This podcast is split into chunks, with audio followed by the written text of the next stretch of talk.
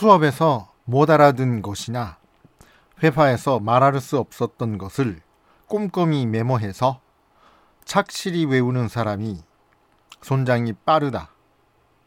틀린 부분이 바로 손장의 포인트다.